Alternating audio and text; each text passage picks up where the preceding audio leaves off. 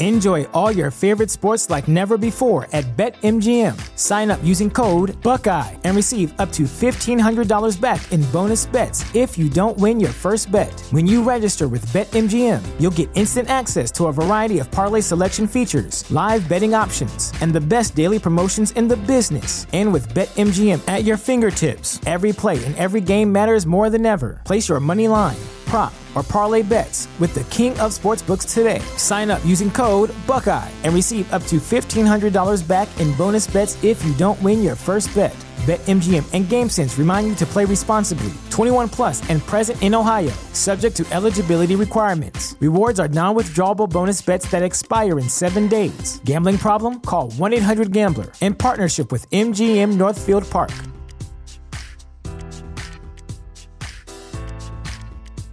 At Parker, our purpose is simple. We want to make the world a better place by working more efficiently, by using more sustainable practices, by developing better technologies. We keep moving forward. With each new idea, innovation, and partnership, we're one step closer to fulfilling our purpose every single day. To find out more, visit parker.com/purpose.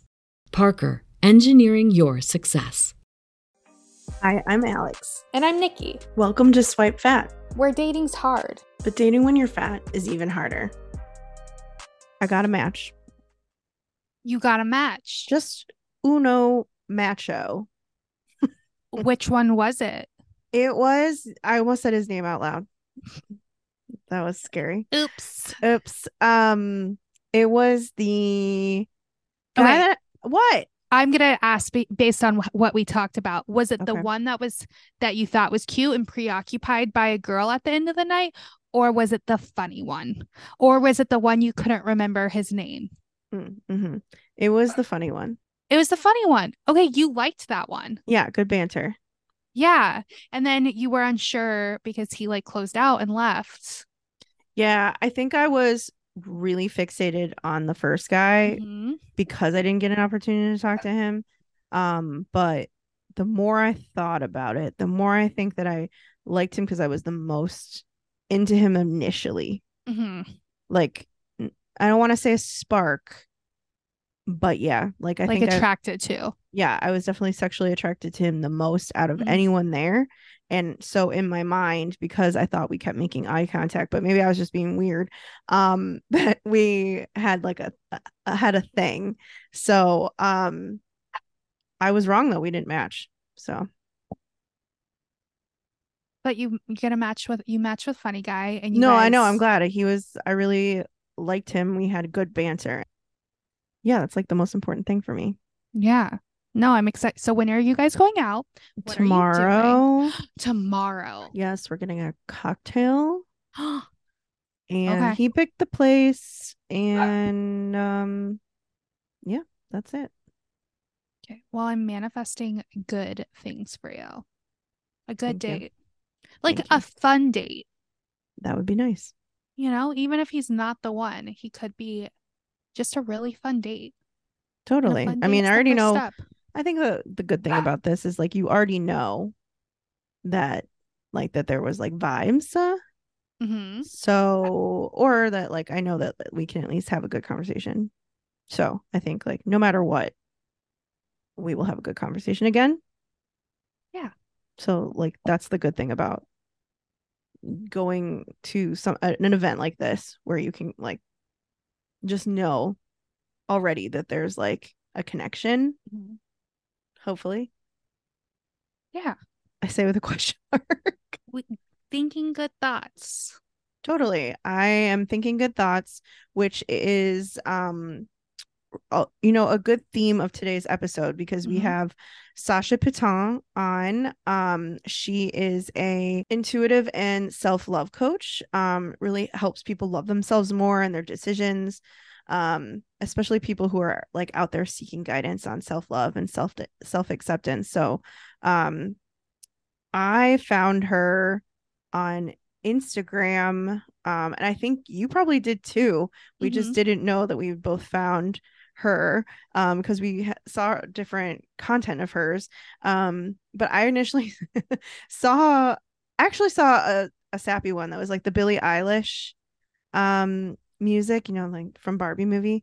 Mm. But it was all about um kind of like the struggle of being a woman and never being good enough, like losing the weight, not losing the weight. Like no matter what you're gonna get, Oh, like yes, the one one about too? yes, like it was like um if like if you lose the weight, you lose more. If you're like not eating food, you're anorexic. but if you're, anorexic, yeah. you're a pig. Like You're exactly. And I was like, that really resonated Mhm. with me. I think it resonates with most women because I think in at all the scenarios she said, like you could see yourself in at least Mhm. one or two or three of them, right? Um, but she also has like some really funny content, but some really like good content about self-love. So she's just like Good. mul- multi-domain Yeah. multi-dimensional and I loved that. So we're excited to have her on today. Hi, Sasha. Hello. We're so excited to you have you on today. I'm so excited. I think Nikki's the most excited because she's excited to get an animal card reading. Well, I mean, there's there's a lot a lot of things ex- to be excited about. But when I didn't know you did animal card readings, I just you know knew about you being a self love coach and some of the Mormon things, and then I saw animal card reading, and I was and I my internet was out earlier, and so I was trying to watch some of your TikToks, and I saw the one where you or your um reels, and I saw the one where you were doing it was a live that you Yeah. saved, and it kept going out all I saw is you pulled the oyster card, and then I was like, "But what is an animal card reading?" You know? Yeah. Yeah. It's basically, I mean, I use them as tools in my coaching because I feel like sometimes people don't know what to talk about. And so they get overwhelmed. Mm. And Mm. tarot is more like specific symbols that have already been pre-assigned, whereas oracle is more like depending on like the interpreter, which is the person that's I'm pulling for, um, as well as myself, if I can get to know them a little bit and like maybe what it is that they're going through. But I feel like what's nice is that it's always good to see where the mind goes, regardless if you believe in tarot or not.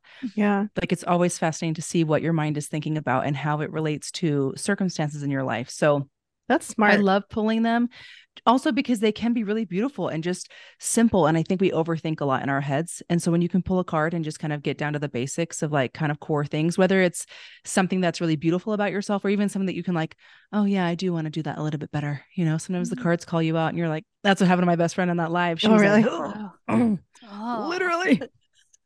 Oh my gosh. Okay. Yeah. So I'm just going to cut the deck in three piles. If you were here, I would have you do it. But since you're not, I'm doing it for you. Okay. and immediately a that's right. card fell out, which is kind of fun. The elephant Oh. Mm. is your card. So let's read it. This is a fire card. So these are um, animals of the desert and grasslands. Oh. What's also nice is the elephant. I just know this from years of doing these. The elephant is also just a very spiritually in tune and awakened creature. Yeah. So it says unstoppable, auspicious, wise. The elephant is arguably the most auspicious figure in the deck. Like Ganesh, the elephant represents immense wisdom as well as good fortune. It is said that the great elephant is the destroyer of obstacles. So if this card appears when you feel stuck, rest assured the path will soon become clear. To add to the Mm. mystery, the elephant is also known to create obstacles in order to steer us in the right direction. Trust this gentle, noble creature. It illuminates the way with the light of self knowledge. When in balance, one pointed focus, generous, loving. When out of balance, misunderstands fate. To bring into balance, trust. Mm. Do you feel like you resonate more with like the in balance or the out of balance version of that right now? Well, my first thought was it's so funny because I've been called an elephant a bunch lately um, by trolls. Um, oh, no. Also, card story of my life. could have been a whale, I you know. know. So Yeah. Could have been a uh, either one. Um, so I think, I think. Wait, what was the first one? When in balance, one pointed focus, generous, loving. When out of balance, misunderstands fate. Hmm, probably misunderstands fate right now.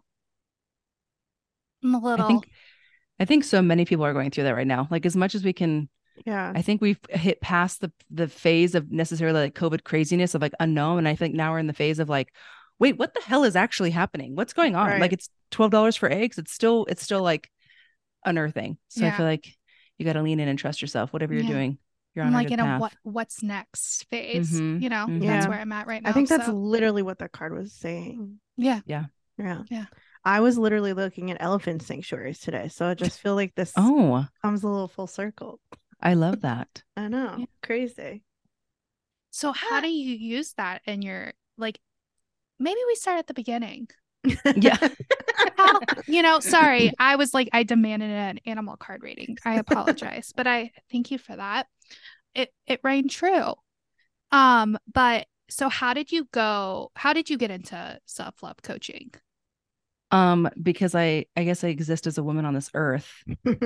Um, and everything about my world growing up told me not to like myself, not to way that I looked, not to like the way that I looked, not to like just who I was, specifically how I looked. I was that was very much not accepted. Yeah. So I feel like so many years of hating myself and starving myself and shaming myself into look a certain way. And then once I got down to a certain weight, the world didn't all of a sudden be like, oh my God, you're beautiful. They just were like, yeah, you look good. You got some more work to do. right.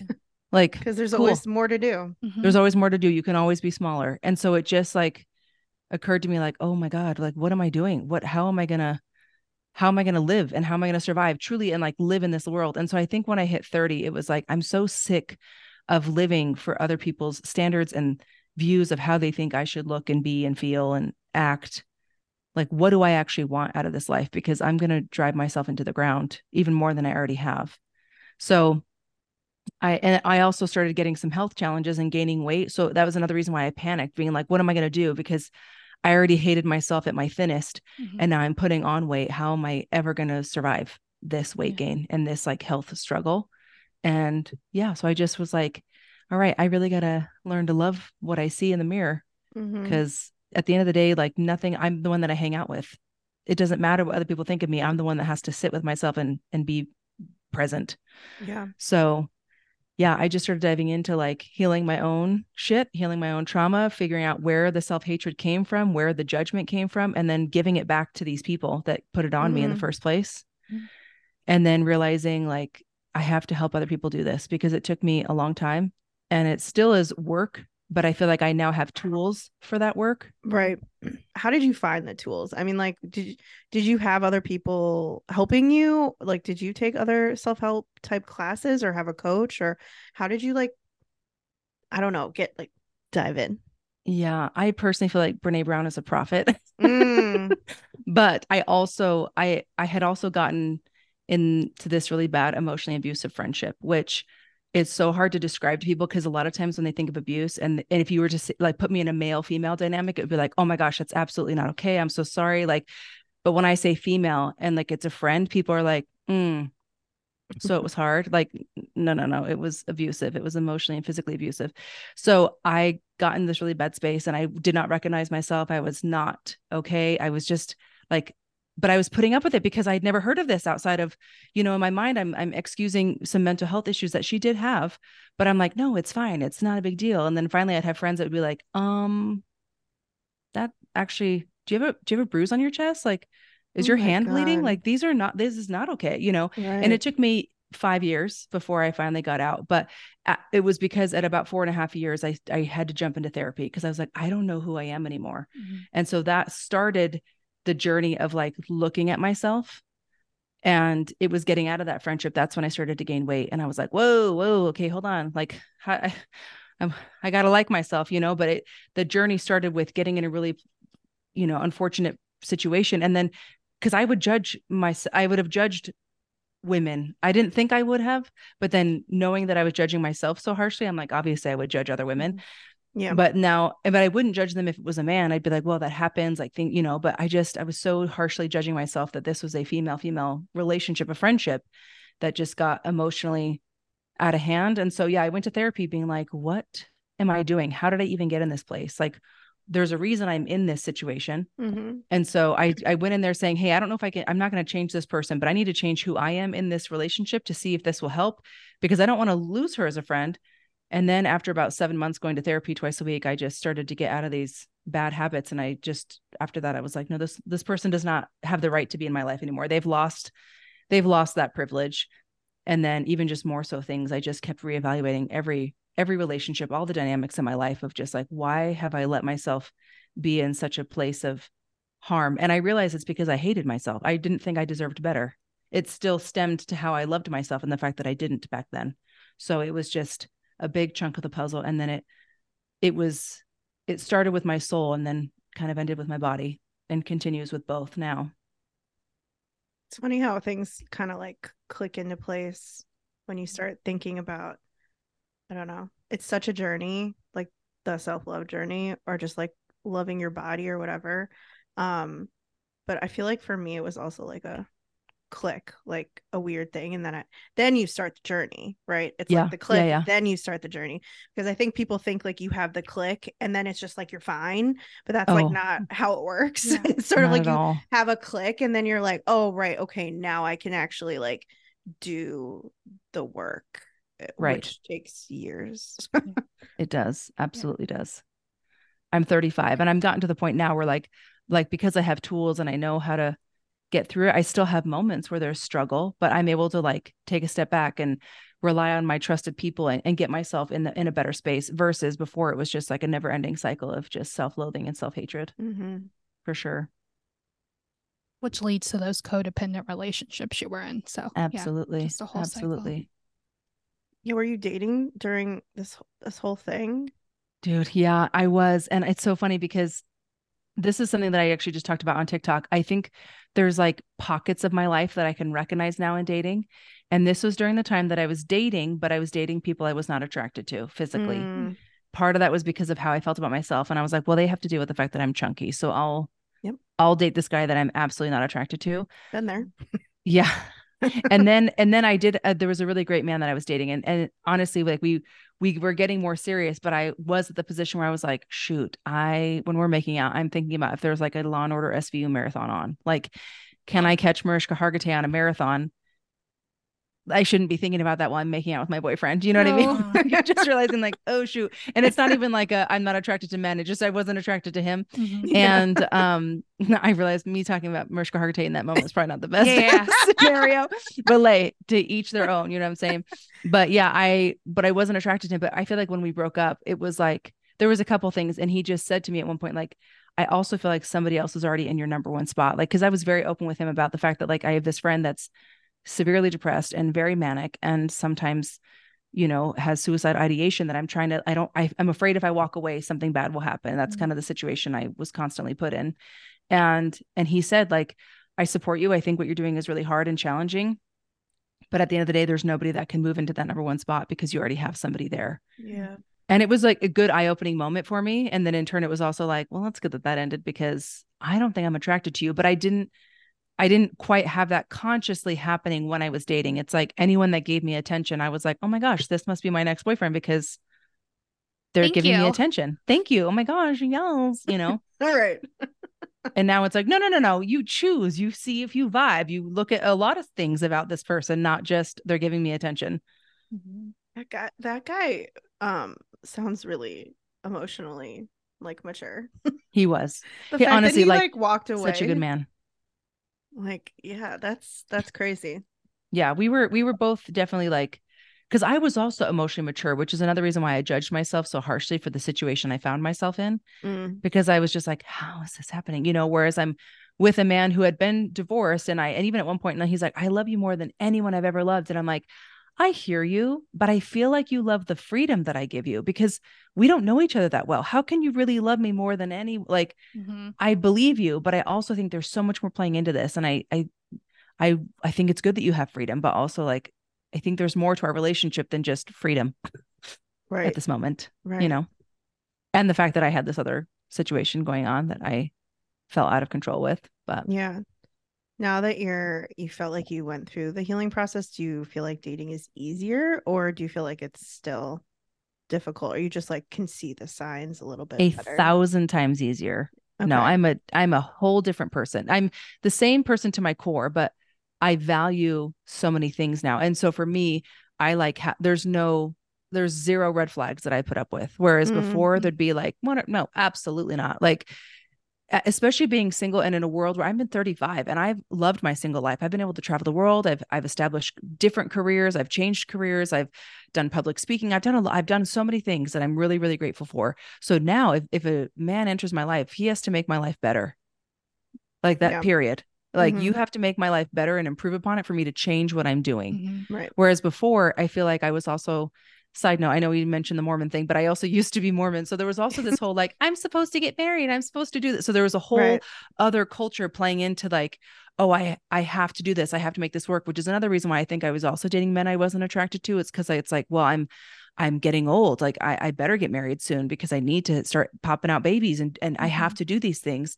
And then once my mindset shifted on that, it was like, oh, good Lord, I'm so actually, my life has been so lovely. Like it's a very different perspective mm-hmm. that I have now than I used to have. Yeah. So dating is so much easier because there's freedom. It's about how is this person like, are we making our lives better? Are we bringing out the best in us? You know, is this someone I can see doing life with? Is this someone that I want to bring in humans into the world? And how are we going to raise those humans? Are they going to be good people versus more traditional, like, okay, well, are we this in our religion? And how do we feel about this? And then before, like with red flags, like, well, I hate that he does this, but like he's so cute. Like, gosh, I think about for what I think the 20s are just the years of red flags. I don't know. Uh, Yeah. I just so many of my girlfriends too are just like, well, no, like he's great. He just like no, his he just keeps his family really private. Like he just doesn't want to introduce us. You know, like mm, he just doesn't like talking about um anything about his himself. Like right. that's fine. Who cares? Yeah.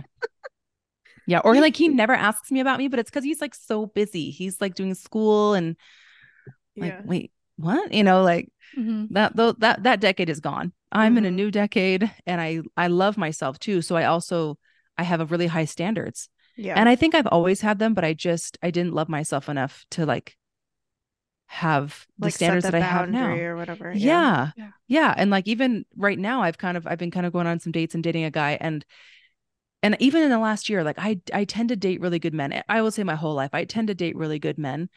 And it's interesting because I notice sometimes too even with girlfriends if we talk about dating and I bring up a situation sometimes it's also like they have opinions of like oh no that guy is just a fucking player. He does this or he does this and I'm realizing like actually that's not the kind of guy I attract. He's not like that. I think there's other things going on. And I tend to be right nine times out of 10. This could be a Taurus thing, but I also feel like Nikki's It's also- Taurus. It's hard to like it, like it's hard to sometimes have conversations with girlfriends because you're going to attract different guys and you're going to like different things. And I've also learned that as I've gotten older. Like if a girlfriend of mine tells me about a guy, I'm not thinking about is he good enough for me? I'm thinking about like what do you want in What your do you life? want? Yeah, yeah, yeah. Mhm. You know?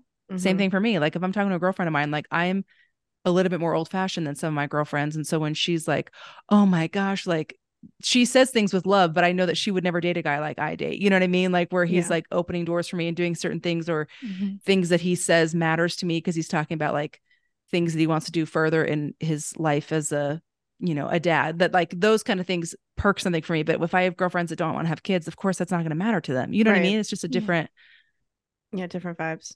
different vibes Yeah. Yeah, I get that because half the guys Alex even talks to, I'm like, ooh, not for me, but great for Mhm. you. Mhm, Like mhm. that sounds good for you. I don't think absolutely that's a, that's not a Taurus thing, but always being right nine out of ten times Yeah. definitely a Taurus thing. i know Mhm.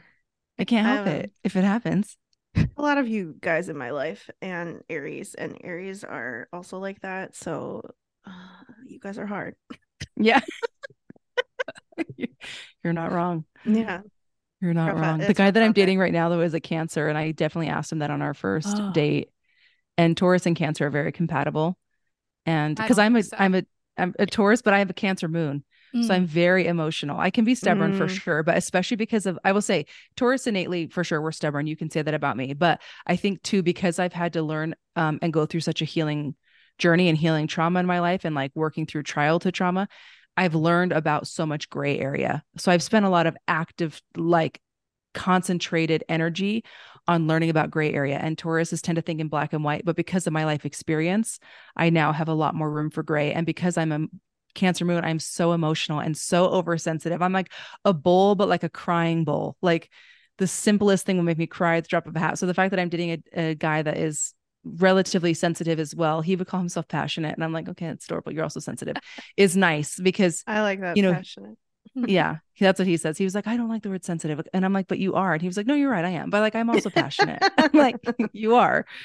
So for your coaching and stuff, you bring that in, right? The intuitive and do you bring in like astrology and stuff too?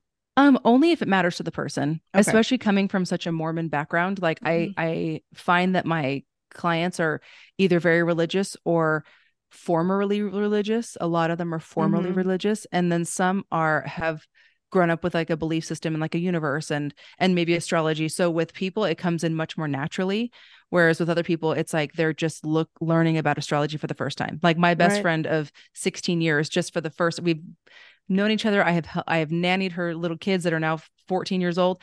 She literally just this last year was like, okay, so what's my astrological sign? And I'm like, okay, you're Okay. a Pisces. Let's go over this. You know, like, Yeah.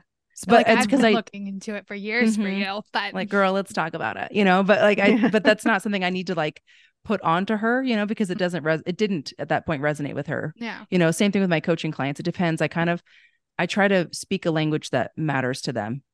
Yeah, I guess when I saw it, I well, I'm really into astrology, but when I saw that, I was like, well, this makes so much sense to me because like the even the astrologer I see, I almost think of her like kind of as a coach because it's not like she's telling you to do this or that, but so much of your chart can tell you what your personality is like that Mhm. it feels like such a big part of like I don't know, a- achieving goals and like figuring out how you like react to things and Absolutely. yeah, so it just makes sense when I saw that I was like, oh, the, it's like a whole self Yeah. approach. I tell a lot of my co- like clients, you need to get, like if you want if astrology is the thing for them or like human design is coming up more and more. Mhm. And I don't know a lot about human design. I'm learning about it myself, but I feel like it's just empowering or your Enneagram or your whatever. It's just empowering for you to know more about yourself. And it's not because you fit into that box perfectly. Like I don't No. resonate with every single Taurus meme. You know what I Mhm. mean? Like Yeah, I can make jokes about myself, but there's some things that don't resonate. And it doesn't mean I need to put myself in that. It's just like, oh, okay, sometimes 10% of something isn't for me, you know? And so just, but Totally. it's empowering when you know a little bit like, wow, is that why I do that? Like, hmm well, and especially because that's like how astrology was like positioned to us as like kids. It was sort of like you're a Pisces and this is what you do and you know whatever and I'm reading a magazine and I'm Mhm. like I'm a Pisces but that's like not how it works. Anyway, Mhm. sorry we got off on a tangent here. I just I got really excited. yeah.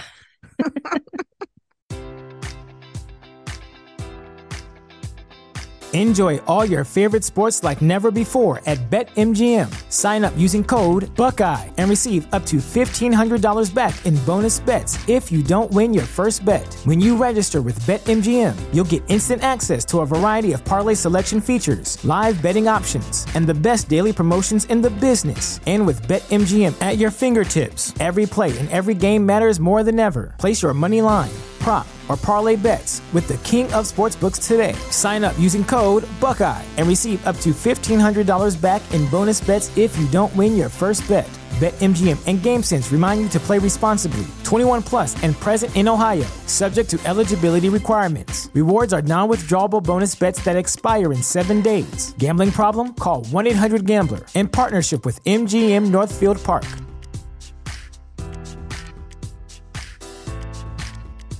At Parker, our purpose is simple. We want to make the world a better place by working more efficiently, by using more sustainable practices, by developing better technologies. We keep moving forward. With each new idea, innovation, and partnership, we're one step closer to fulfilling our purpose every single day. To find out more, visit parker.com/purpose. Parker, engineering your success. oh man. Okay, but also a big part of your coaching is manifesting. I know you talk a lot about manifestation manifestation. Yep. Manifestation. You got it, girl. Manifestation.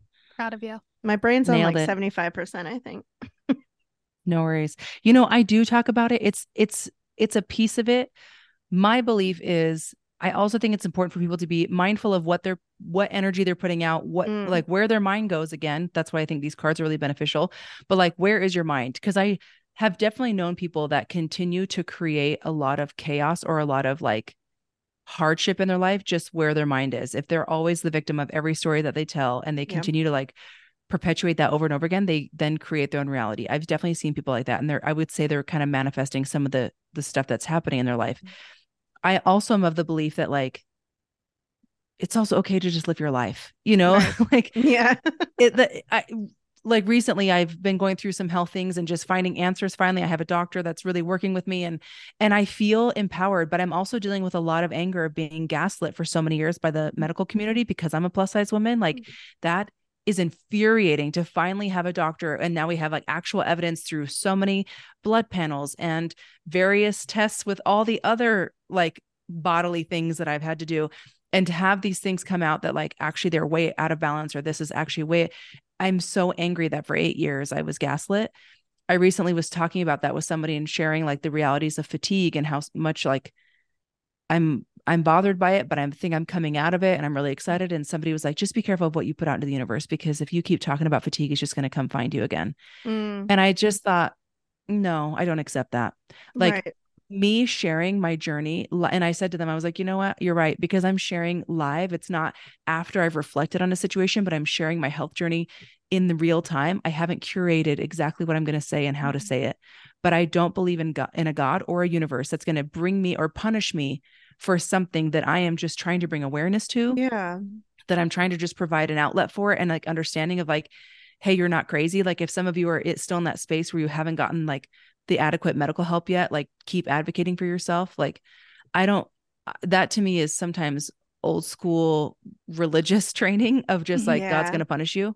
Sure. like i don't i'm sorry i don't i don't believe that. I'm a relatively positive person and i work really hard on creating and manifesting good things in my life but also i don't think that it's bad to talk about sometimes there's shit that happens and it's part of community building and part of awareness and understanding and learning and growing from each other's experiences by sharing that Mm-hmm. I don't believe God's punishing me for that.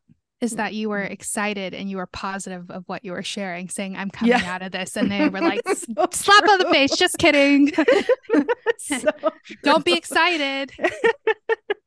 Good point. Good point. I'm like, yeah, it was really interesting. And they meant nothing, they meant no ill. And I realized no, I yeah. was triggered by that. And so that falls mm-hmm. upon me. But I just, I just am like, no, I refuse. And I think part of that is just a being gaslit for so many years in my health and b mm-hmm. having been in a religion that i've left like i'm so tired of people telling me how god or the universe is going to treat me mm-hmm. you don't know me and you don't know my god get out of my business get up out of my business mm-hmm. i can't mm. man you're so right yeah you are i will say that i very um i very much uh relate to you on health diagnosis of like having hormonal hormonal imbalances. You just got like a doctor who finally believed you. I was diagnosed at 12 years old with PCOS, and so I've been dealing with it my entire life. And mm. uh, so I like it's it's trouble. It's it's hard. It's really hard, and like to have anybody take you seriously. So yeah, I'm glad you finally found a doctor who. Thank you. Me too will do treatment because even if you have the quote diagnosis, some doctors will be like, whatever. Yeah. It's interesting. As of right now, I don't still don't have a diagnosis for PCOS. I yeah. am very estrogen dominant, but even my mm-hmm. testosterone is so low, it can't be PCOS yet. Yeah. So it's but even just dealing with that and the fact that I got sick when I went to Nepal and Zambia within six months of each other, I got sick in both places um, and was sick for a few weeks after, but leveled out. But then just afterwards, like that's when I started giving up meat, just my own health journey. Mm-hmm. I feel like, and then I got, a, I tried getting a colonoscopy. I tried running blood tests. And the last doctor I went to was like, just lose 50 pounds and come back to my office. I promise you all these issues will clear up. Yeah. Oh my God. And, and literally now here I am four years later. And I'm like, no, really like, and I've researched all the stuff that's happening in other countries and testing that I can do. And like, literal fecal transplants that I can do, trying to figure. Then finally, she was like, "No, no, let's just run this test. It's out of a lab in Atlanta." Um, and we it ran like seventy different panels, and she was like, um, you have seven foreign bacteria. Like she just went through all this stuff with yeah. my gut health that I knew had happened years ago, but nobody would believe me or and so mm-hmm. it just it exacerbated my hormone issue. And so really just I have cried to her so many times being like, I just can't believe you believe me. And she's like, Yeah, you're also your body also told me, not just you, mm-hmm. but like mm-hmm. because of what you told me, I knew what test to run. And mm-hmm. your body is telling me that these things are happening. And so it is crazy to realize like I have lived the last few years just a much slower pace due to just my lack of bandwidth in so mm-hmm. many ways. And now having my bandwidth like increase is really amazing but i'm like oh i didn't even have to get to this point. And that's so it's just fascinating. So yes back to the whole thing about my coaching and manifesting. Yes. i do believe in it and it is part of it but i also am trying to also provide people with balance because again like i don't that's the thing whenever I, especially because i deal with a lot of formally religious people i'm not looking to be their next prophet. That's really really important to me. Mm, anything I do in my coaching, I am referring them back to their own power. I'm referring them back to their own knowledge because they're the ones that have the answer. To go from, you know, putting their authority into leaders, whatever they whatever religion they were in, to then putting it in me is just repeating the same pattern. Mhm. I'm just a different face. And I'm and I refuse to do that. So even with manifesting, I'm like, listen, read about it, learn about it. There's books, there's movies, there's all these things. But at the end of the day, just be mindful, put out good things, you'll get good things back. You know, think mhm. about what you really want to create in your life and put energy toward that or put thoughts toward that. Other than that, live your life. Well, you I know, think it's important too with manifesting, and I think I heard you say this somewhere, so correct me if I'm wrong, but um, that it's not just about like saying your intention and then just like sitting there. Like you have to be doing stuff too. Like it's not like I say it and then it just like comes true. Like you have to be taking actions towards sure. those things as well. Right. I think it's, I think yes, but I also think when it comes to manifesting, 90% of things I've manifested have come from my subconscious mind. Mm, Because what, when you're talking about that, that's goal setting and that's Mm. creating, that is creating a life you want. And I think there's a nice, healthy balance of that alongside of manifesting. But for me, like I'll be honest, like the house that I live in right now, and I had a corporate job that gave me freedom to build and design a house. It, I was sitting here one day, they had just finished installing the fence in the backyard. It was crazy. And I just had this weird flash to when I was 10 and I was talking with my friends and I was like, one day I'm going to have my own house and I'm going to have my dog and I'm going to have this like cute little white fence. It was like some, I don't remember why I was like screaming that to these kids. Like it was Mhm. like the thing I was going to have, probably because I was being made fun of because we were poor and I was fat. I don't really know. But I just felt like that gave me power in that moment. And so here I am. They're finishing installing a fence, and I'm like, oh, oh, my God, I have this white fence here. Like I have these two, I have these dogs. Oh my God, like I totally created this. Like, not with, I, I mean, at 10 years old, I said that and thought that, and it hasn't been on my mind for my entire life. You know, it's not like I then, but it was just like, hey, this opportunity came, and I'm so grateful. And I can't believe that it came because I just, I come from a family, like I was the first one in my immediate family to own a home. Like my Mhm. parents never owned a home my sister hadn't yet you know like i was the first one. So it wasn't like something that i grew up like knowing that's just what you do that wasn't the common thing but looking in that moment and going oh my gosh i i created that you know? But whereas what you're talking about i remember c- getting out of college and being like hey here's your 10 year student Yeah. loan repayment plan and i'm like nope i'll pay it in four. I have no idea how i'm going to do that but i'm not paying this for 10 years and literally i paid it in four years and one month and i wow. but I did work toward that. You know what I'm saying? I had no Yeah. idea how that was going to happen. And I was open to things that came that I really think the universe and God provided for me. So I did kind of work for that, but I also was just open that I didn't know how that was going to happen. And it happened. Okay. So I it's like a mix there. of Yeah. the Delulu is the Solulu and Yeah, yeah. goal set. Yeah. I would say nice, healthy mix of Delulu is the Solulu and some goal setting. Absolutely. Okay. Because I, I have a really hard time with people in the world that are like, just think it and create it. And it, and it's there. Yeah. because then people don't get it and then they're like what did i do wrong and it's like it's Right. not a no babe Well, it's, I it's think also if like a timing thing push it back to dating because I think like people think that okay, if I just sit here and I think about the person that I want to be with and it then it should just like happen. Um I feel like that's like you need to do a little bit of both too with the goal Yeah, setting totally. and this Delulu is the Solulu. and i Like, think I don't think treating there's anything wrong way. about like writing down like everything that you want or whatever in a partner. I think that's like actually figuring out what you want. Mhm. absolutely Um, but I also like they're not going to just show up on my couch right If only. if only. yeah i Mom think it's important to also River. be the person that you want to like attract like it was a couple years ago when i met with an astrologer and she was like girl you fancy like you really like luxurious things you like being treated like a queen. And to that point i don't think i would have ever let myself admit that. There's a side of my stubbornness that was like no i'm an independent bitch don't tell me. Like i don't want someone to take care of me. And then i was like in that moment when she said that i was like mm, i do. Shoot. And so i just thought how what what does that mean for me? How can i start to like relax my bull in a china shop feeling and just start to embrace the fact that somebody could want come in i love romance i love whereas five years ago, I don't think even people in my life would have been like, "You like romance?" They'd have been like, "Wow, really?" Like because I came off kind of just I had I had a very aggressive energy in a good way, and it was funny and it was out there and it was, but it was just a much more aggressive. And now people that know me are like, "Of course you're romantic, right?" Because I've slowly found ways to soften. But like for me, it was like if I want someone to go out and buy me flowers on a random Tuesday and then pick me up some Pringles because I'm going to start my period. Why am I not doing that for myself? So you best believe I went and got myself a nice little arrangement. I went and grabbed me some Pringles, poured myself a bath, lit some candles, like all the romancing that I want. In my mind, I believe that I'm creating space for it by doing it. And Mm-hmm. I'll allow someone to come in and, and fill that spot. But Okay. before that, there was no room for that because I hadn't allowed it. You know what I mean? yeah, I like that. So before you weren't doing eh, doing any of those kind of things for yourself? No. No. No, for me, like a really like incredible, like wow, splurging treat was like I might get my nails done, I might get a massage.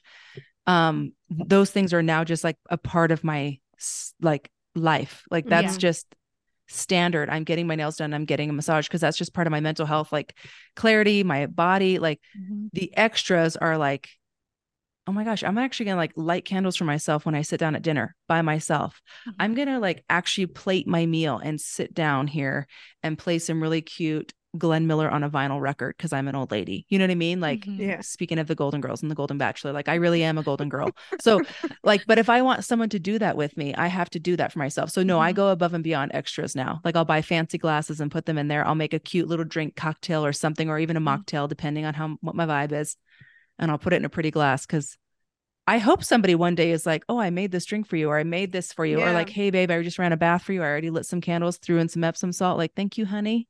Mm-hmm. I love that. Now it's just an expectation.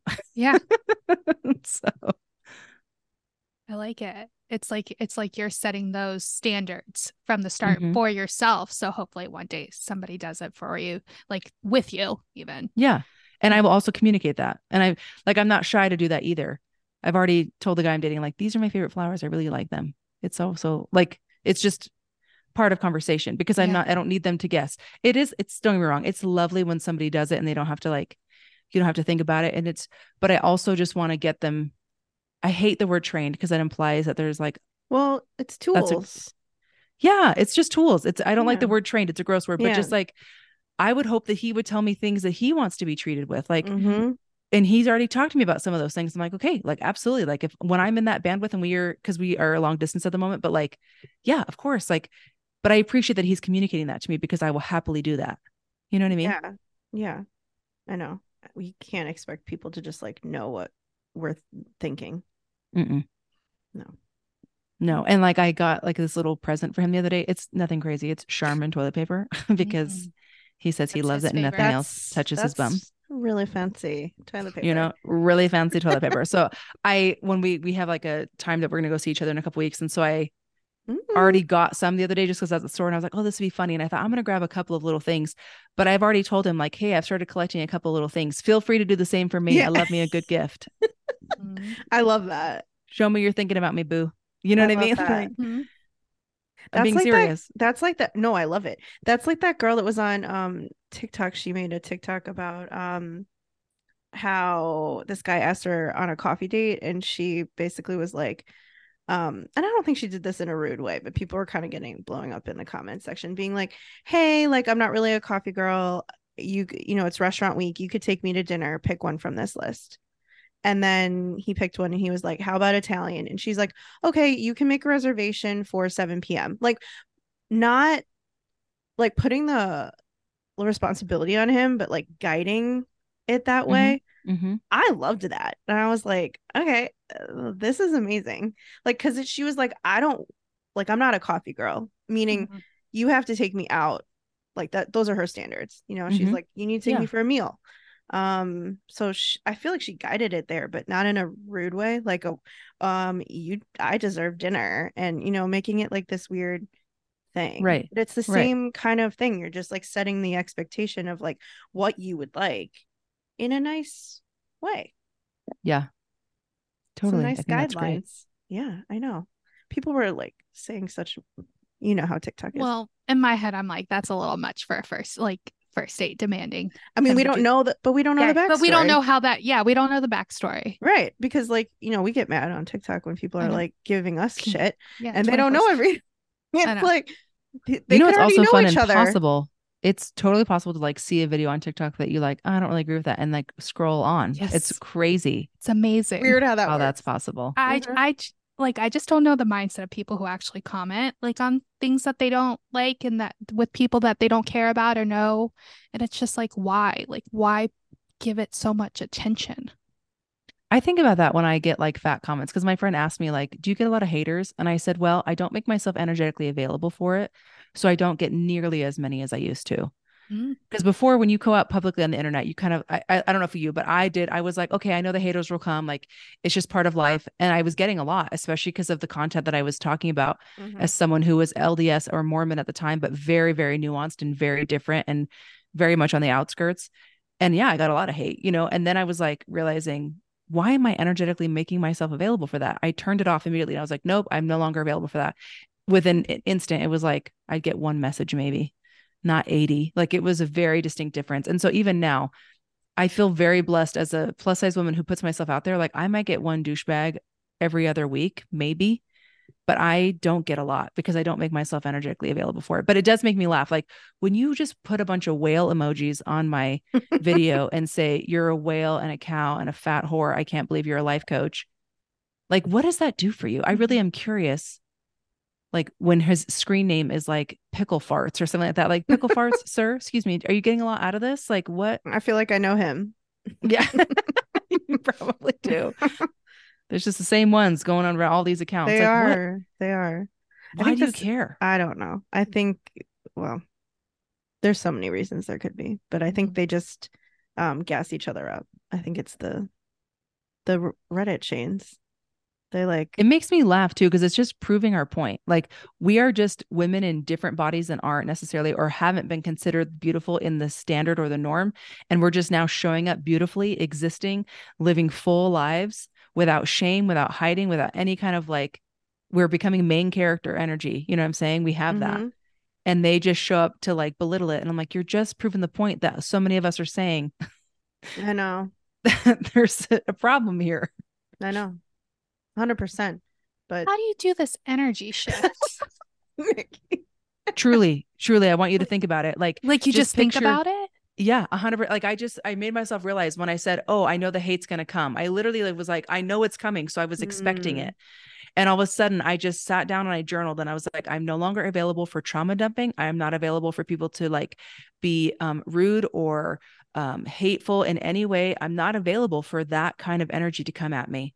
And like I also set proper boundaries. Like there were times that comments, even from my own community, because again, I was in a, I was talking in a very nuanced way with like Mormons and like non-Mormons. And so it was just getting really hateful. And so I, what I did was I was like, hey, some of you in this reel, and I was just like in my stories, I'm like showing the comments. I'm like, you're not being grown adults. And I'm going to give you the opportunity to go in and assess your own behavior because this will not be tolerated here. And anyone that does not assess their behavior will be blocked from this community because uh, we don't need that kind of energy.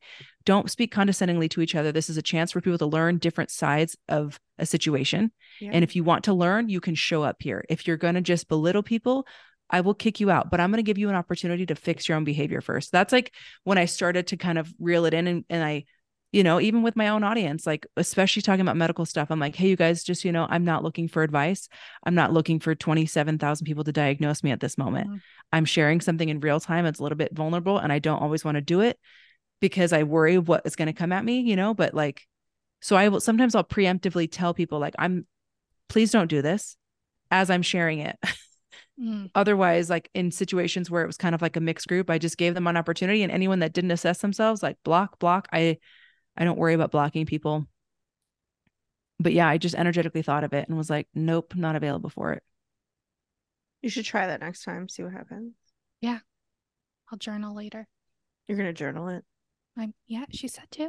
That's she alright. said Yeah, that's journal what it. she did. also i i also visually picture like i th- i everyone has cords like when you like create relationships there's like good cords between all of us but you can also create negative cords So Mm. sometimes I'll just think of myself, especially when we're putting ourselves on the internet. I just think of like a gajillion like little cords, right? Going out, like I'm putting things out there.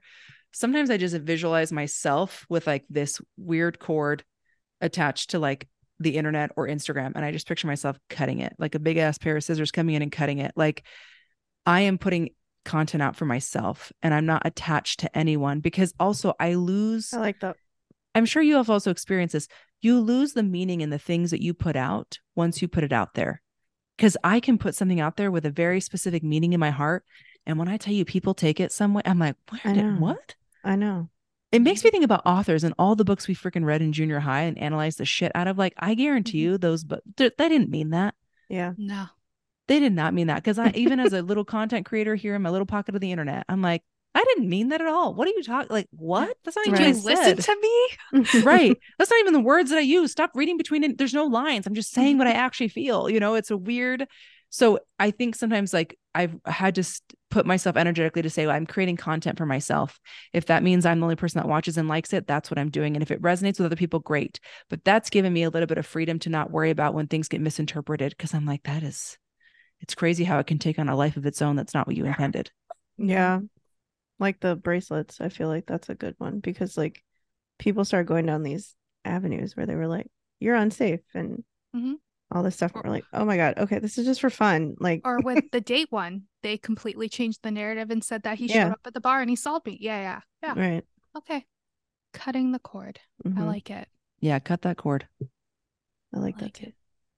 It. Do we jump into any of the Mormon things before we jump in? Do we talk about that at all? You can choose. I don't care. Okay. I'm happy to, but like if this, it just may not resonate with your like podcast audience. Yeah. They're like, what the hell is this? Well, I think some of it does. Um, we have a lot of people who have left Christianity. I feel like it's, I know it's not the same thing at all, but um, It is. you know, Mormons are well- a bunch of Christians. right. I know. I just mean like it's a different, like leaving is feels different than leaving. Okay. Any yeah, church yeah. is going to feel different. Sorry, I don't For mean sure. it from a like Christianity standpoint. I just mean like Yeah. any church you leave is going to be different than leaving another church, right? Yeah. yeah. um even like one down the street from the other one um True. you're going to get different hate or whatever um so i think it, it's relevant we had someone on who talked about it so i think it could be No. Okay. I Nick? mean, you're you're super into interested in it too. So uh, i mean i'm just interested in religion in general. I just think it's a very interesting thing. Um i grew up super catholic so um i think like it always intrigues me like especially since i don't really practice anymore.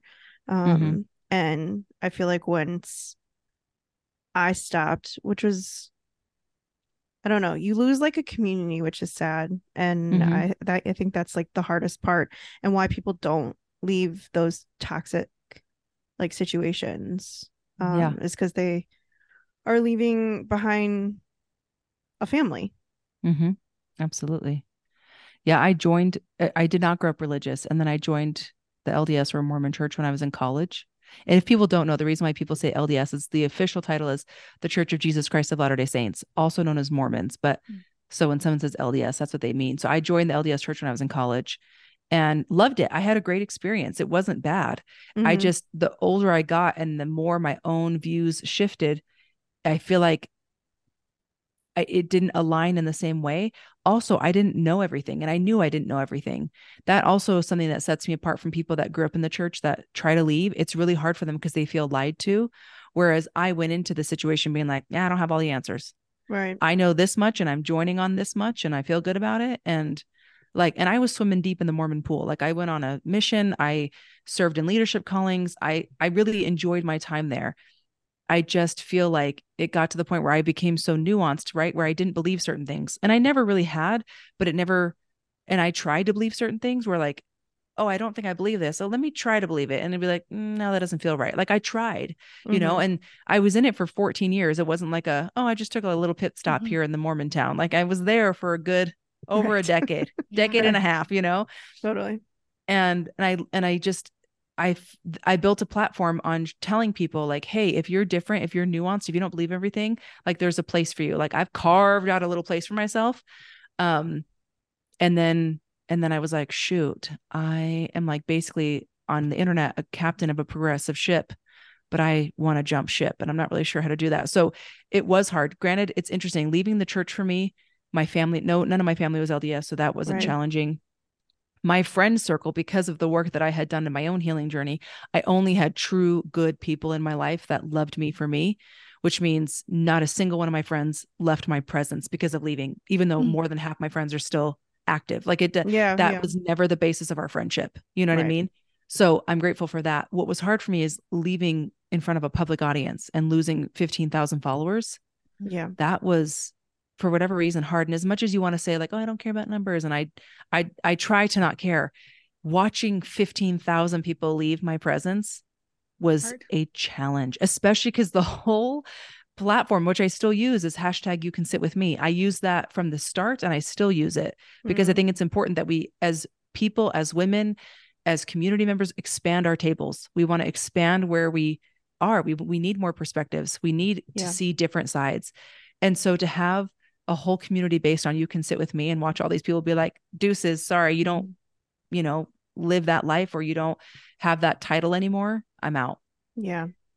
And also because my entire, like, truth be told, my entire income was from Instagram at that point. And so all of a sudden, you know, having that many people leave, it's like what people ask, like, why does that affect your income? But you know, like when you're influencing and you're sharing things, there's just that many less people purchasing or using your links or whatever. And then my coaching business, I, you know, I had so many clients and they just, a lot of them did not come back. There was probably over 50 that I had that were LDS that just, which is fine. And I don't, you know, if you want to work with people within your own faith, I, I understand it. So I wasn't, I wasn't angry at it. It was just, a hard reality to face that my income became a third of what it was because I left the church publicly and my income all relied on my public plat- platform. Mhm. So you left the church after you went through your like self-love journey and became a coach. Yeah. Yeah, yeah. So I've I was I mean coaching even when I was in the church because again, I was primarily helping people realize like your authentic journey and who you are and your relationship with divinity is just between you and God. Even though we belong to a church together, like I would actively say like I don't believe some of these things, you know, but that's Mhm. between me and God, you know. And so I I did. I I had coaches and I had retreats and stuff and I still do retreats. Um, I don't know if I'm going to continue to do them next year just because it's just been a lot and there's a lot going on in my own life that I'm not sure if that's going to work out. But yeah, it's it was a beautiful journey and I loved it. It just was everything just kind of took a shift and it was it's just been a journey. It's just been something to face. It's just been Mhm. part of the experience. Was date? Do you feel like dating within the church? I'm guessing like you mainly dated people that were also LDS. Yes. Um. Okay. Uh. Do you feel like that is super different than now dating? I, I don't know if you still dabble in. I don't. okay. yes or not. So like, was it really different? Um. Or do you feel like better or worse, or is it the same? Um, I feel a lot better. I think dating in the church was extremely challenging because I it's a community where most the average like marriage age and and I please note I said average, which means there's people younger than that and then there's Mhm. people a little bit older than that.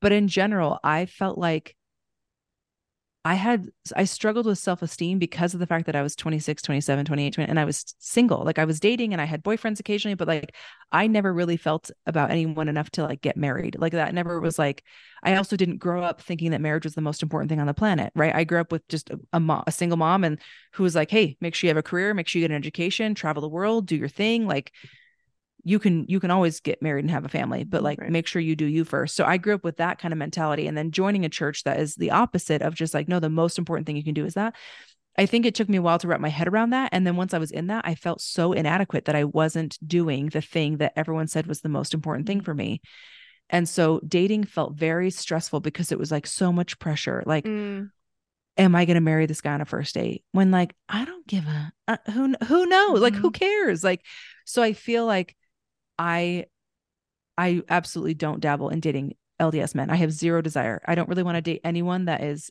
primarily LDS or any high demand religion like a Seventh Day Adventist. I don't know anything else. It's just it's a different world. Like when you people that are high demand religions when it is so important for you to look, act, be, and feel a certain way and how Yeah. you raise your kids, that's a big deal. Yeah. And there's a lot of trauma that can come from growing up that way and unlearning some things when you realize, like, hey, maybe this wasn't the healthiest thought for me, you know, caused harm in my life. So I didn't, I don't have any desire to date someone with that background and or without having healed from the majority of that trauma. Like life happens, you're going to have baggage in every relationship, but there's just a lot of particular baggage that comes with that.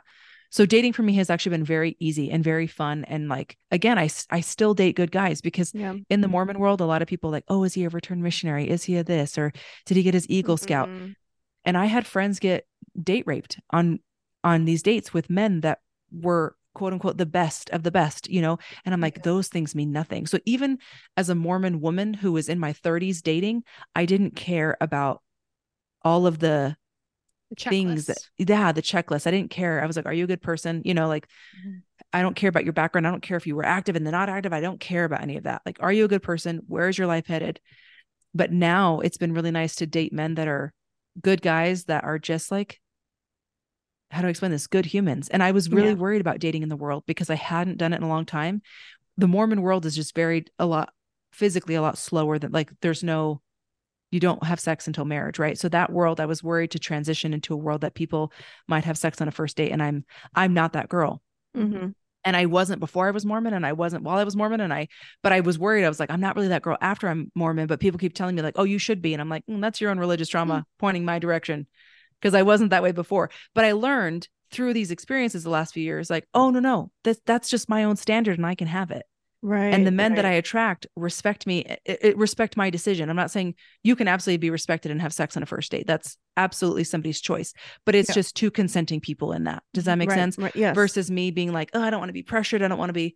And what I just realized is like, I get to be just as myself as I was before in Mhm. this way. And I have really dated men that are just really great guys. I really am so thankful the last couple years of my life that like I've had nobody pressure me. I've had nobody. That's just not the kind of person I attract. They've all been very respectful and kind and like, hey, like you go at your pace, or hey, like very like, let me ask for consent before anything happens. Like just like the best experiences I could have, I've had. And I'm really lucky in that way. I need to start doing some manifesting there. Apparently. I'm like, you manifested all of that. Okay. Yeah, I know. let's- I'm like, there. That's not a thing. Um, so we need to be Wait. better. really quick. Just also, I'm I'm asking you a question. You don't have to put this. Yeah. Can we talk about like sex on this podcast? Yeah, Yes. we talk about it all the time.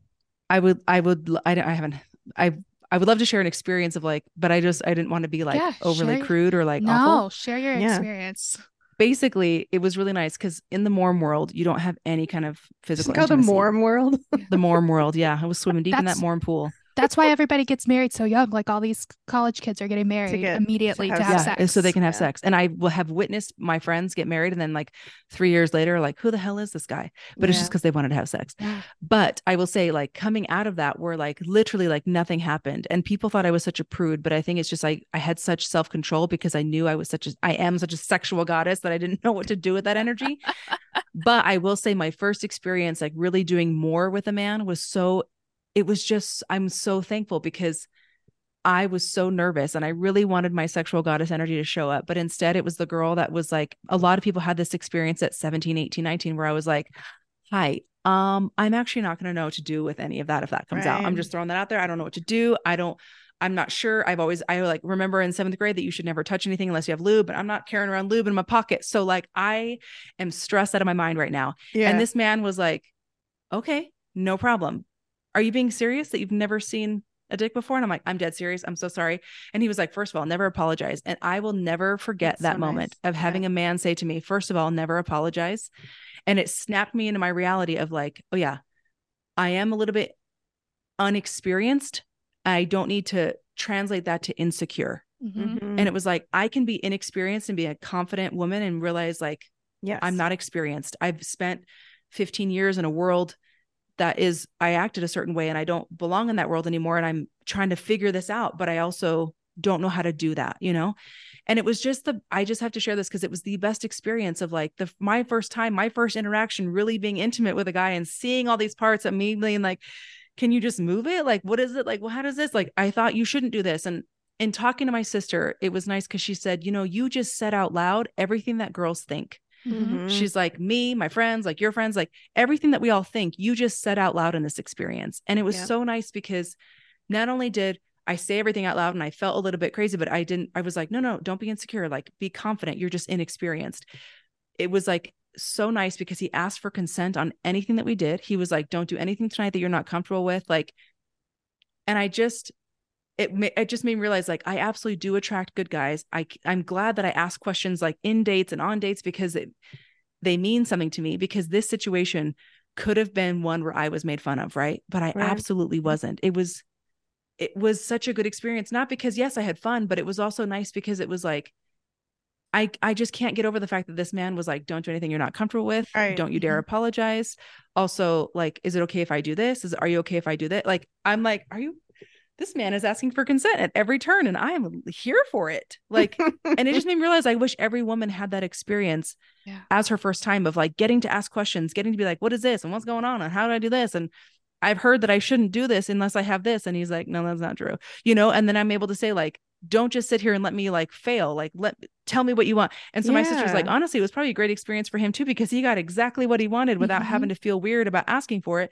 And in turn, you also got exactly what you wanted yeah. because I was also confident enough to ask for it to say, like, yep, I want that. No, I'm not. Nah, I can't do that. Like, you know, it was just Yeah. nice. And so it Mhm. just felt, I just, I share that because I, I know there's all these people that have like shit show dating lives and I have friends like that. And it's for sure. But I also want to say, like, for those of us that feel inexperienced and maybe like less than because of that inexperience, your dating life doesn't have to be a shit show for you to have experience. Yeah. You know? No, I think that's super powerful. Yeah, so powerful. When you said he was like, don't apologize, I was like, that's the sexiest thing I've ever heard. The sexiest, the biggest turn on. I was like, oh, okay. Thank you for reminding me who I am. Just so many people think they're like behind to not like have not having experience. They think they're alone in it, but like the internet has showed us that plus size women, fat women, straight size women, like everybody's on their own like journey of Mm-hmm. when they're going to have a sexual experience or have their first relationship or you know i think like we're all we all are on this like timeline but like there's no timeline There is no timeline. Yeah. Absolutely. I think most of us think that because we read Cosmo growing up. Um, Mm. and that I think Mm. really screwed. I- I'm saying this about myself. It was. I'm like, oh my god, I haven't given a blowjob yet.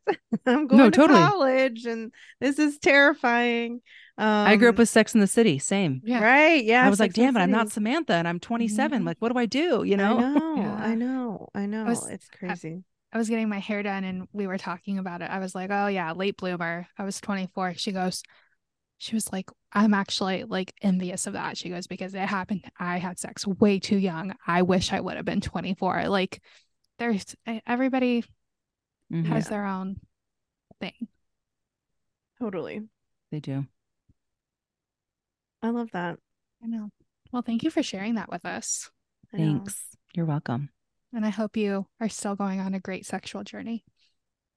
It's fun. I will say I love being this age and getting to experience sexual things because I've skipped a lot of things in a good way. Granted, I still am inexperienced, but I've Mhm. skipped the like, what is my body doing stage? I know what Mhm. my body's doing. I've skipped the like, I can't really say anything because it's not sexy stage. Nope, Mhm. fuck that. We're going to say what we mean. Yeah. and so i'm heading into the world where like i love that like i can ask for what i want i'm i've had experience doing that for myself and just worlds in the and so it's really i'm so thankful that this version of me is showing up in sexual experiences the version of me that loves myself the, and even just the i think about how i was sitting with that man like we all know that when our when our tits are not cute they look like cow udders right they're just like sitting there just like regular old Uh-huh. boobs They really and I'm do. sitting there literally like pants on but shirt off, just like asking questions about this man's penis. And we're and I'm just talking to him, lights on. Didn't even occur to me to turn the lights off. Where I always, when I was younger, I always just envisioned how that had to happen. Mhm. It didn't even cross my mind. I'm like a grown adult having a conversation, half naked, not even caring about what the fact what I looked like. It wasn't about that. It wasn't like it was just like, what is actually going on here? Can we take a second? I just need a beat Mhm. what's happening? What do I do? What do you do? Are we cool? You're okay with this? All right, great. You know, like, Mhm. and I'm so thankful that that version of me is the one that showed up. Yeah. I tried not to have the questioning girl show up, you know, but it was just like, no, that's It happens. it happens, and I I needed to have that as my first time to be like, I'm not gonna know what to do, but can you can we talk about it for a second? You know, Yeah. Yeah. and it I worked mean, out I- just fine. He probably thought that was cute too. I mean, like He not like- did, yeah. Yeah, Like because He told was me the next right day. person. right. yeah. Yeah, he told me the next day. He was like, "No, I just thought that was the sweetest." Like he was like in the best way. Like I was just wanting to make sure that you were comfortable. Like that became my priority after that. Yeah. I'm Well, like, you were "Oh." very- Because you were very vulnerable and you let him like be like you know how you were saying you make space like doing like the baths and everything. It's kind of like you Mm. made space for him to be able to like help you figure stuff out too. Oh my gosh, touche. I hadn't even Yeah. thought about that. yeah. Manifestation. She's really good at it. We all got to do it now. Yeah, apparently. Goodness gracious. For real. Well, how can people find you to uh, start coaching with you and like going on this self-love journey? Um I love it. I'm on Instagram at the Sasha Piton, P I T O N. Um, I'm also on TikTok. I love TikTok though because I'm so not niched there. mm, Like I, l- it's so fun to just put whatever. I feel like you're not niche on Instagram either. Yeah. Scrolling through. I don't think so. I was like, well, the first time I found Actually, you was from you. a tortilla, the one about yeah. oh eating- yes, I saw you like so long ago on that too. Like I had no idea. Like I was like, oh, I've seen so many of these. the generational trauma one. I like went. I was like, oh, I've seen her uh, that one on TikTok, but the one about tortillas, I know I sent that to a friend of mine, and then I started. I followed you, I think, from that, and then I started seeing all of your coaching stuff, and I was like, okay, because I think I followed you. This is usually what we do at the very beginning, so we're doing this backwards, but I think like um, I saw you. I was like, she's just like this funny plus size queen. Like I gotta follow her. And then I started seeing all the other stuff, and I was like, okay, complexity. Love this. Yeah. like, we have to have her on. You know, I will say thank you. I I'm not niched as much as I could be because when I was I my account used to be called the Mormon Hippie and I Mhm. was so specifically niched. Like I said, my account went from 0 followers to 35,000 followers within 9 months. I was in the New York Times, I was in like all these news outlets because of my account. I was doing public speaking. It was it was crazy, it was fast, it was hot, it was, you know, everything exploded. But when I changed my mind, my platform plummeted. Mhm. And so in rebuilding it, right? Because I now have 30,000 followers again after 15,000 left. So the last year I've had to rebuild that. I have kind of specifically not really niched myself. I still at, even as the Mormon hippie, I talked about self-love. I talked about Yeah. knowing yourself, loving yourself, being in tune to who you are, being aligned with God. That's nobody else's business but your own, but very much through the Mormon lens. Mhm. And giving up that lens, I just learned like while every Instagram coach has told me like you should really niche down, especially because of the fact that like I don't even always gear my account or my pl- or my self-love stuff. I don't always gear it to even just plus size women. Mhm. It is to women that have had things said to them. It is to women that have experienced insecurity. It is to women that know what self-hatred and self-loathing really feels like in the depths of your soul. Mhm. And I keep getting told you need to niche down. You should be for plus size women with like health issues. And I'm like, first of all, I have health issues right now. That's not my whole life. That's just like happen. I'm in a season of that. But like, I'm not going to niche down because I've learned. Because what happens? What happens if I lose 70 pounds tomorrow? Mhm. I'm no longer going to be considered plus size. And once again, my platform will plummet if I niche so specifically Yeah. to that genre and then I lo- no longer am in that genre. Yeah. And so I am not really niched. I've been really trying to just focus on be myself, put myself out there, share things that I think resonate and show how I have chosen to like love myself and choose myself and evolve and grow as a person. And and see Yeah. where that goes because that's super important. Mhm. I've yeah, al- I I'm mean, not niched. I think like anyone's account should be about them as a whole. And like you are so many layers. Everyone is so many layers. You don't yeah, I I know. I hate when Instagram coaches. I mean, I've been doing this too since for 7 8 years, maybe even more. And people are always like, "Ooh, yeah, like you should just focus on food." I'm like, well, "I don't that's not all of me though." Right. Like, I like fashion too. And I like talking about political issues. Like, why can't I do it all? Right. It just seems dumb to be like, oh, I'm just one little thing. Especially you when know, so many people are doing it. Just be you. I agree. And maybe your growth might be smaller, if you will. Like it's not going to be like, because go my growth was slow. so, yeah, it might be slower, Mhm. but I would much rather have it be slower and have people that are there for the multifacets of someone. Yeah. Than to just be there. Cause again, I, I experienced that. People were just there for my niche. And even though they Mhm. sat at this whole you can sit with me hashtag platform, the second I like changed my mind. They're like, deuces, bye. it was it was hard. Right. So I don't I don't really I wasn't expecting that tortilla reel to go as crazy as it it, was I so was sitting good there, though.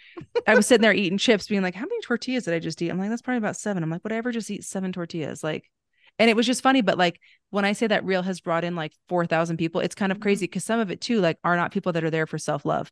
So Right. I'm, I'm sure, and especially recently as I've been reflecting on some religious things, I'm people are leaving and I'm glad because I'm like, yeah, I'm going to talk about religion sometimes. I'm going to talk about politics. I'm going to talk about dating. I'm going to talk about random things. I'm going to talk about self love. I'm going to Yeah. talk like, because I just think there's so many parts of us and I don't want to just be one. I'm also not into making up some sort of facade of what's online. I don't have time for that. Yeah. No time for that at all. I know. Anytime um like a man follows me from like a food TikTok I make, um, I'm always like, okay, get ready for the period talk because it's coming once a Mm. month, you know. Yes, uh, same. I also talk about the period once a month. Yeah, you lose them. They get real freaked out. And I'm like, okay, bye.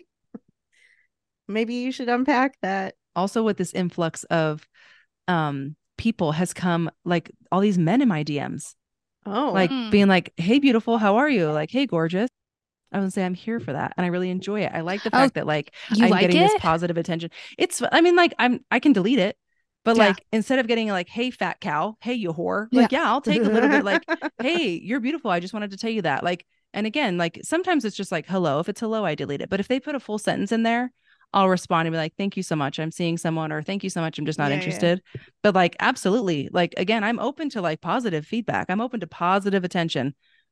I'd much rather have that than somebody calling me a fat cow. I've had that, been there, done that. Also, get creative. Kids on the playground used to say that to me, but they put their faces with their insults. Yeah, no. put a profile right? picture, gorilla farts, whatever your name is. Yeah, pickle farts. Ugh, pickle farts. That's right. stupid. I mean, stupid names too. Like, You're not- What? you're not At least wrong, that though. one has a name though. Usually it's user number one, blah, blah, blah, blah, blah. oh yeah. yeah. Well, make sure you guys go follow Sasha. Get all the goods. get all of the layers. Yes. Oh my gosh, thank you. At the end of every episode, we say bye together. Do you want to say bye with us? It's Yes, I really do. easy. We'll talk to you guys next week. Bye. Follow along with us on Instagram and TikTok at Swipe Fat. And if you're not a part of our private Facebook group, join that too. Just search Swipe Fat Podcast. And if you love us, make sure you subscribe and leave us a review.